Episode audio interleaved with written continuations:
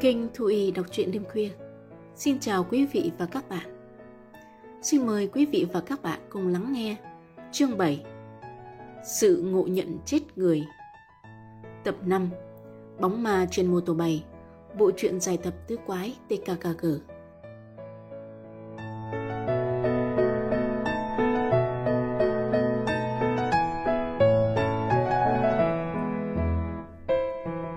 Tứ quái ngồi bên bàn chờ bóng ma. Gabi nhấp nhổm như bị kiến cắn. Tròn Vo bẻ tay răng rắc liên tục. Máy tính điện tử hết cỡ kính cận xuống lại đeo kính lên, tặc răng dán ký cặp mắt nơi cánh cửa quán. Bốn đứa hồi hộp chưa từng thấy. Một chiếc xe hơi tấp vào lề đường. Hellfork bước ra thật nặng nề. Tròn Vo thì thầm: ông ta đến, coi chừng lão giấu súng trong quần. Trái ngược với sự lo xa của thằng mập, Hellfork bước từng bước mệt nhoài. Khuôn mặt của ông ta tái nhợt khiến những nốt tàn nhang u ám có dịp trồi lên. Lúc ông ta tiến sát bên bàn, tặc răng mới nhìn rõ vô số giọt mồ hôi đang tuôn ra từ trán và khóe miệng. Hắn đứng dậy, dù sao cũng phải lễ độ với một người lớn tuổi, dẫu đó là kẻ thù. Mời ông ngồi. Hellfork gật đầu ngồi xuống chiếc ghế trống. Ông ta gọi bà phục vụ cho một ly rượu cô nhắc. Đợi khi bà phục vụ đã đi xa, tặc răng mới lên tiếng: ông đã phạm pháp, thưa ông Hellfork.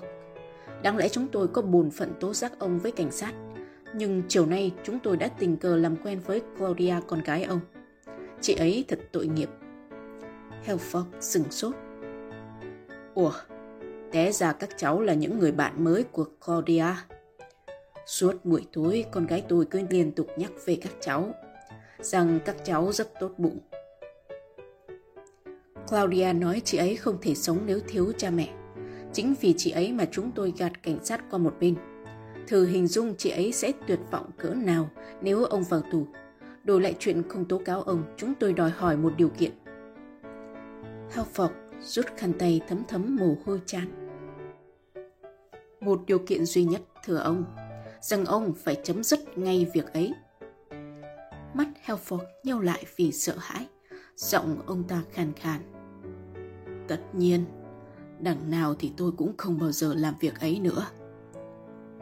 Ồ, ông nói thật chứ? Hellfork lặng lẽ gật đầu. Ông ta cầm ly cô nhắc mà bà phục vụ vừa bưng đến uống cạn. Tôi rất nể các cháu.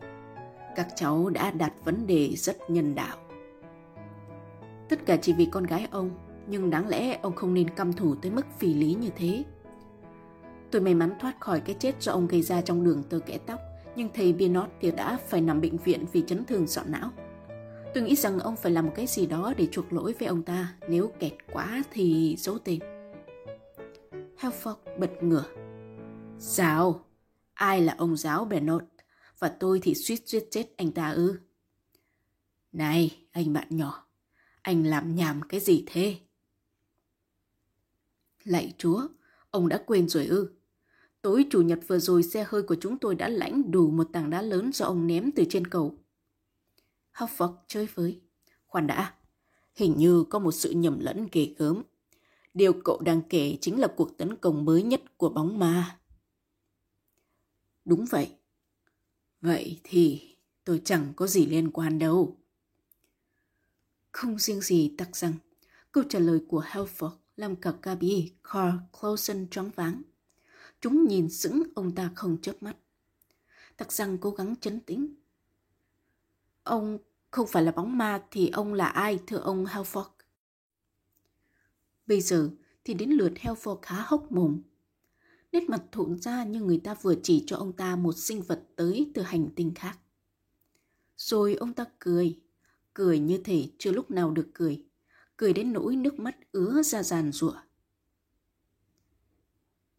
Hellfork nói trong cơn ho sặc. Sợ thì tôi hiểu các cháu rồi. Thì ra thế. Các cháu cứ tưởng tôi là hung thủ vô hình chuyên tiêu diệt các tài xế trên quốc lộ. Ôi, thượng đế chứng giám.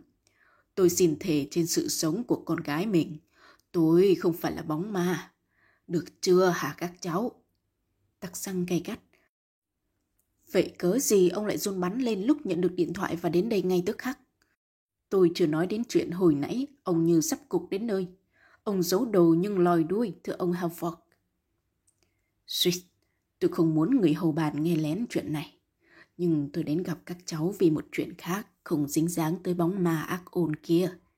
Các cháu biết tôi nói gì rồi chứ?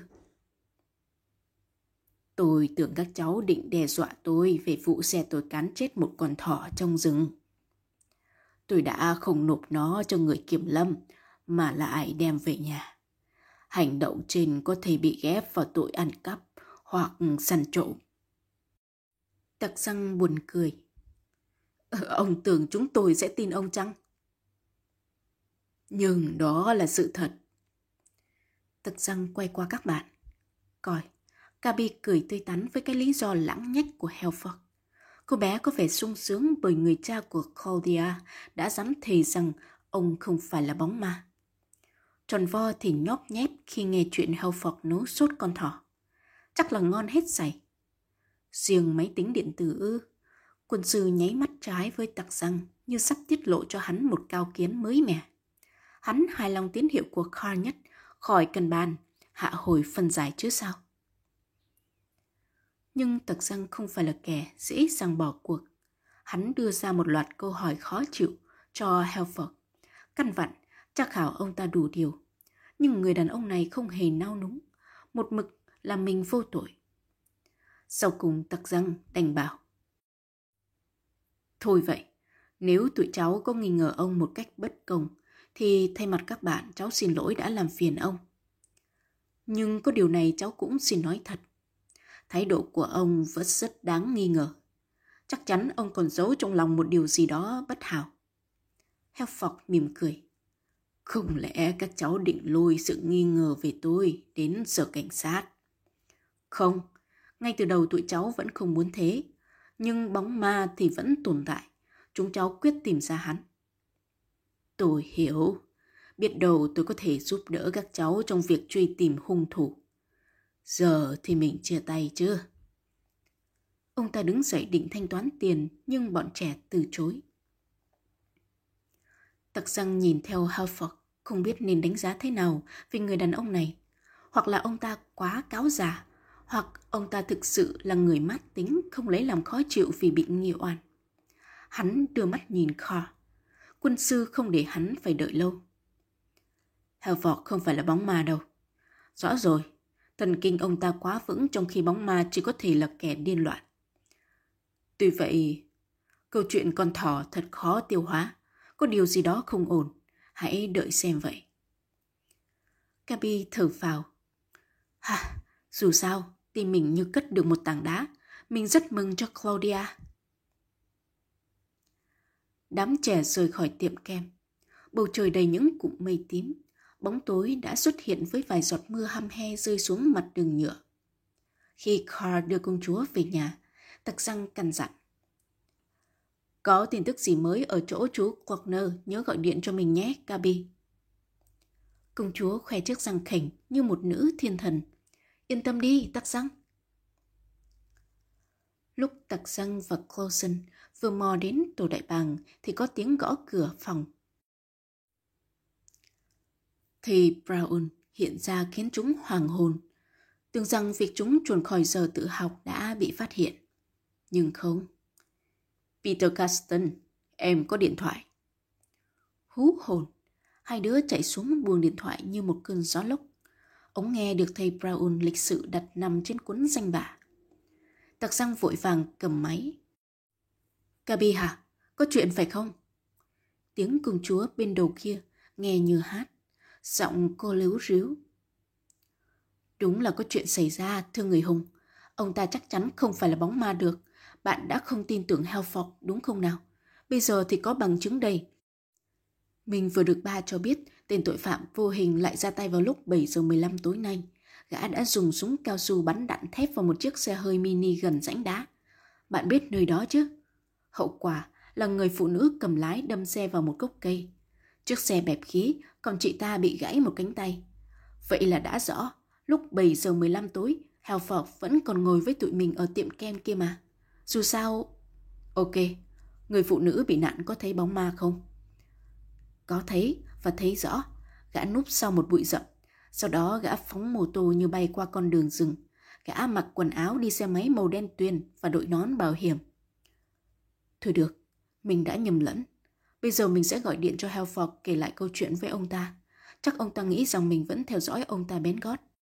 Chiều mai mình sẽ tới chỗ rãnh đá. Mình có linh cảm rằng mình sẽ tìm ra dấu vết tên khốn kiếp. Bạn thật là kiên trì. Thôi, chúc ngủ ngon. Tròn Vo nghe lọt lời chúc của công chúa, vội sờ trò liền.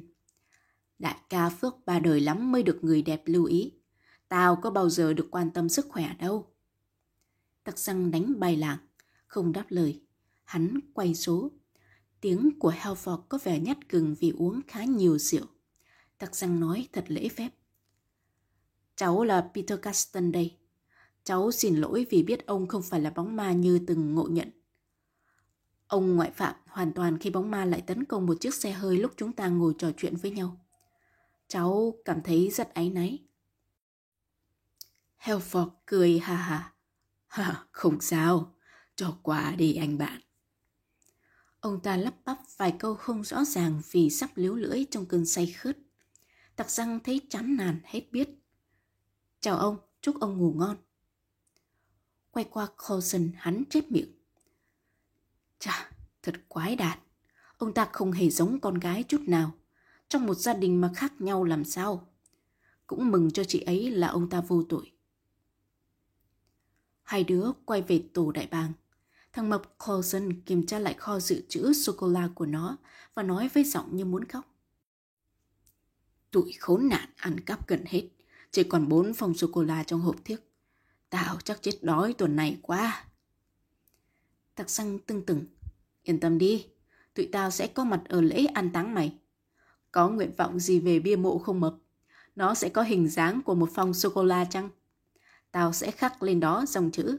Người này thích sô-cô-la nguyên chất, sô-cô-la sữa và sô-cô-la trộn lạc, 15 tuổi đã hết đời. Thôi, đừng giỡn nữa đại ca. Chắc chắn tao sẽ chết nếu một ngày nào đó thế gian này không còn sô-cô-la. Thật đó. Không hiểu Colson sẽ chết trong tương lai thế nào. Cho Tarzan thì mục kích trước mắt. Nó với tay tắt đèn và chết một cách sung sướng trong tiếng ngáy thơm phức mùi sô-cô-la tưởng tượng. Chỉ khổ tâm cho Tarzan. Vừa ngả lưng xuống giường đã gặp ngay ác mộng. Trong giấc ngủ đầy mệt mỏi, hắn thấy mình đạp xe qua một khu rừng tối đen. Nhưng dù ra sức đạp hết cỡ, chiếc xe vẫn không nhúc nhích.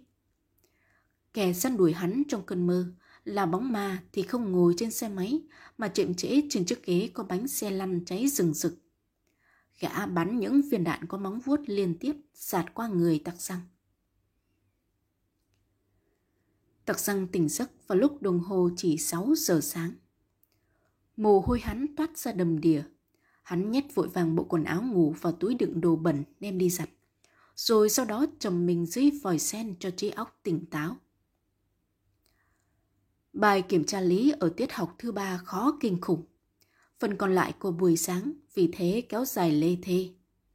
Trong cái đầu lộn xộn của Tarzan, hình ảnh rãnh đá hầu như chiếm hết toàn bộ bài học. Đó là tên gọi của một dải đá hẹp chạy từ cái gò phủ đầy cây cối xuống con đường quốc lộ. Nằm cách cây cầu mà bóng ma xuất hiện không xa, khá gần làng Clatenborn. Song song với rãnh đá là một lối mòn chạy vô rừng. Phải chăng con đường mòn đó là nơi hắn sẽ đối đầu với bóng ma như điểm báo từ cơn ác mộng? Nhóm TKKG gặp nhau sau bữa ăn trưa. Lần đầu tiên công chúa để con Oscar ở nhà. Con chó Tây Ban Nha bị cảm, mũi nóng rực, suốt buổi sáng chỉ nằm lười biếng trong giang sơn của nó. Theo ý kiến công chúa thì hình như nó e ngại bóng ma. Gabi nói, mai con Oscar sẽ hết bệnh, mình dành nó quá mà. Tròn Vo cười khẩy. Ha, chưa chắc con Oscar đã bị bệnh. Rõ ràng con chó bội thực vì dành ăn với tôi khúc rồi của ông Best bữa trước. Đáng đời cái đồ phàm ăn. Một ngày khởi sự khá khôi hài. Mưa cười xúc xích từ sáng, tới trưa thì nắng ửng hồng. Bầu trời lúc này đầy những đám mây lớn, đồng cỏ như muốn bốc hơi. Tròn Vo toát mồ hôi ca cầm luôn mồm. Gabi buộc cao mái tóc vàng bằng một dải lụa màu thanh thiên, lộ ra đôi tai xinh xinh bé bỏng. Tarzan ngắm cô bé không chớp mắt. Coi, đôi khuyên tai trên vành tai công chúa đu đưa đến kỳ cục. Tarzan chợt tò mò. Đó là khuyên kẹp à, Gabi? Ồ, không, khuyên sâu qua tai đó. Gabi khoe, không giấu chút kiêu hãnh rất chi là con gái. Nghĩa là Gabi phải sâu lỗ tai sao? Ừ, 2 năm rồi. Ngày mới sâu, mình khốn khổ vì nó đó. Lỗ sâu bị viêm tấy, đau quá trời. Mình hiểu. Muốn đẹp thì phải chịu đau đớn chứ sao. Có điều mình nghĩ chẳng đeo khuyên tai thì Gabi cũng đã... Coi kìa, một chiếc máy bay thể thao. Chiếc máy bay bay cách đó ít nhất 10 cây số, lúc này đã khuất dạng sau một quả đời. Gabi phì cười. Trời ơi, đại ca làm như cả đời mình chưa bao giờ được thấy máy bay vậy. Nào, nói đi ông tướng, rõ ràng trước đó bạn đang tính nói một điều gì khác kia mà. Tarzan đỏ dần tai. À, mình định nói là nếu không có khuyên tai thì Gabi cũng đã hạnh phúc lắm rồi, đúng không nào? Hai thằng ngoài cuộc cười rộ lên vì tình thế ngoạn mục mà đại ca đang lâm vào. Riêng Gabi lại có vẻ giận dữ. Lũ con gái sao mà khó hiểu. Tarzan ngán ngẩm, nghĩ thầm. Rãnh đá đã ở trước mặt. Con đường quạnh hiu nằm giữa những triền núi thoai thoải. Một chiếc xe hơi chở súc vật vừa mới đi qua. Trên xe chở đầy những chú bê đang kêu lên thảm thiết. Lũ bê rung rúc những cái mũi mịn như nhung, cầu cứu qua các chắn song hai bên thành xe. Công chúa như quên hẳn chuyện vừa rồi. Tội nghiệp lũ bê, chúng đang bị áp tải đến lò mổ. Tarzan thấy nhẹ lòng, hắn an ủi. Từng nghĩ ngợi vớ vẩn Gabi. Chúng được đưa tới cho những người nông dân chăn nuôi súc vật. Chúng còn nhi đồng quá mà. Thật hả, Tarzan? Bạn thề đi. Tarzan đưa hết 2 tay lên trời, làm chiếc xe đua của hắn suýt lảo đảo. Xin thề, danh dự. Ê, khuôn mặt xinh đẹp của cô bé tươi rói lại tức thì. Xong, bây giờ thì ta có thể yên ổn quan sát những dấu vết còn sót của vụ tai nạn xe hơi mới nhất. Thân cây dẻ gai bị xê sát, dưới cỏ đầy những mảnh sơn xen kẽ với những mảnh kính vỡ. Vệt phấn của cảnh sát vạch trên đường nhựa vẫn còn y nguyên. Cần đường chỉ có một bụi rậm độc nhất, không lẽ bóng ma đã chọn nơi đó làm chỗ mai phục? Tarzan cúi xuống chăm chú nhìn những xô lốp xe chạy đến con đường mòn. Đây đó vương vãi những vệt dầu. Những vệt dầu chỉ có thể nhỏ giọt từ một chiếc xe gắn máy phân khối lớn. Máy tính điện tử cầm trên tay một vỏ chai bia lúc lắc. Nó có vẻ mím môi suy nghĩ khiến Tarzan phải để ý theo. Hắn xoay cái chai để tìm nhãn hiệu bia và bất chợt giật mình. Nhãn chai bia rất lạ. Loại nhãn này hắn đã từng thấy ở đâu rồi, nhưng không thể nhớ ra được. Hắn quay qua quân sư Kha ra dấu. Thằng cận thị máy tính dù thông thái cách mấy trong tình trạng như hắn, nó cũng đang ngờ ngợ về cái nhãn chai lạ lùng. Suýt! Tiếng nhắc nhở của Gabi. Cả đám nín thở. Trời ạ! À, tiếng xe gắn máy nổ nghe bình bịch. Tiếng động cơ vang ra từ cánh rừng. Chắc chắn của một chiếc mô tô phân khối lớn. Tarzan phóng lên xe đạp tức khắc. Để tôi đi xem cái đó là ai. Hắn lao đi như một cơn lốc khiến cả đám chỉ còn biết nhìn theo. Trong chớp mắt, cái bóng cao lớn của hắn đã ẩn hiện trên con dốc và khuất hẳn sau những bụi cây. Con đường hẹp, đất cát, hai bên đầy những bụi cỏ xoăn tít như các búi tóc. Cây mọc nối tiếp nhau, toàn một loại thông lá nhọn, cây rậm rạp che hết tầm mắt. Con đường cứ như thế chạy ngoằn ngoèo xuyên qua khu rừng. Tarzan không bao giờ biết cái gì đang chờ đợi hắn sau khúc quanh trước mặt. Lúc này tiếng động cơ đã im bặt. Hắn đạp thật thong thả khi xe chồm qua khúc quanh. Trời đất, một gã đàn ông hiện ra lù lù. Gã tỉnh bơ đi dọc con đường và quay lưng về phía hắn. Trên tay gã là bộ trang phục đen tuyền cùng với chiếc nón đi mô tô màu vàng. Đúng là bộ đồ du hành mà bóng ma thường sử dụng. Tặc răng thắng xe lại, tim hắn muốn nhảy ra khỏi lồng ngực. Gã đàn ông vẫn ung dung bước. Tuổi gã cỡ 30 chứ mấy. Mái tóc sẫm dài vừa khít cổ trước áo sơ mi nhà binh. Gã mặc quần nhung, cao như một tên khổng lồ với tướng tá chắc nịch. Tên khổng lồ biến mất sau một khúc quanh mới. Tặc răng dựng xe đạp vào một bụi cây và theo chân gã liền. Hắn tin rằng nhân vật đầy khả nghi này chính là bóng ma. Và đương nhiên, bóng ma đang tìm chiếc mô tô đã giấu đồ đó của gã. Có điều lúc bước qua khoảng rừng thưa, Tặc răng hơi ngỡ ngàng. Không phải chiếc mô tô bay, mà chỉ là chiếc xe hơi cáu cảnh. Gã đàn ông đã để chiếc xe hơi dưới những rặng cây tại khoảng rừng thưa thớt cây cối. Gã lên xe một cách vội vã. Ẩn mình sau một bụi rậm, Tặc răng thấy rõ mồn một. Hắn đọc được bảng số xe dễ dàng. Xe đã đăng ký tại thành phố này. Được thôi, để đề phòng trí nhớ có thể phản phé bất thường, hắn nhặt một cái que nhỏ và vạch số xe xuống cát. Xong, giờ thì mặc kệ chiếc xe mất hút, hắn đã đạt được thắng lợi không ngờ. Bà chiến hữu của Tặc răng lúc này đã có mặt. Tiếng Tròn Vo hỏi dồn dập. Phải hắn không, Tặc răng? Tặc răng tường thuật lại đầu đuôi, hắn thở mạnh. Đáng tiếc là không tìm ra chỗ gã giấu mô tô. Gã giấu chỗ nào kìa? Tuy nhiên với số xe hơi đã được ghi nhận, chúng ta cũng có thể truy được lý lịch của gã. Tròn Vo ngơ ngẩn. Bằng cách nào? Dễ ợt.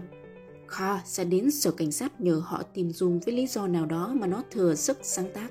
Còn nếu cảnh sát không giúp đỡ thì chúng ta sẽ nhờ đến bà của Gabi. Chứ sao, chú ấy là sếp hình sự mà. Chuyện tìm tên họ và địa chỉ chủ xe đâu có gì là khó. Máy tính điện tử tiếp lời. Khỏi cần dự tính trường hợp thứ hai, mình sẽ hoàn thành nhiệm vụ tại sở cảnh sát. Colson vẫn chưa hết thắc mắc. Còn hiệu xe hơi của gã? Một chiếc combi, mày nghe rõ chưa? Đúng lúc đó Gabi la lên. Cô bé đã sục sạo từ hồi nào ở khoảng rừng thưa sắp với đám cây cối rậm rạp. Cô hoan hỉ. Chiếc mô tô đây rồi. Cả đám ùa lại. Coi, chiếc xe gắn máy cành càng nằm kín đáo dưới một gốc thông lá nhọn. Xe được khóa cẩn thận bởi một vòng xích chắc nịch. Tặc răng hài lòng. Ai ngờ hôm nay tụi mình lại tóm được bóng ma một cách đơn giản như vậy. Rõ ràng hung thủ đã nghi binh bằng cách giấu xe máy trong rừng để tiện bề hành động về đêm. Ban ngày thì gã qua mặt cảnh sát bằng một chiếc combi lương thiện. Ấy chà, bóng ma trên mô tô bay chỉ có thể đánh lừa cảnh sát thôi. Tròn Vo gãi đầu. Nhưng tại sao gã không phủ bạt lên? Mưa gió sẽ ảnh hưởng đến máy móc thì sao? Mày nói đúng đó, Claudia. Chính vì cái xe không phù bạt nên nhiều khả năng là tối nay gã sẽ trở lại đây để ra tay đạo tặc. Bằng không thì gã sẽ không bỏ mặc chiếc mô tô trần trụi như vậy. Tao sẽ... Sao hả đại ca? Colson láu táu. Tao sẽ phục kích tối nay ở đây. Hy vọng bắt quả tang bóng ma lúc gã chuẩn bị hành động. Tròn Vo và công chúa đồng loạt la lên. Ê, không có chơi màn thám tử một mình nghe. Tụi này cũng sẽ có mặt. Thằng Kho máy tính điện tử thật não nùng. Tối nay mình bị trục trặc không đi được. Có một cái hẹn đi thăm bà con mà bố mình đe mấy bữa nay là cấm chuồn rồi. Tặc răng ngước mắt nhìn trời.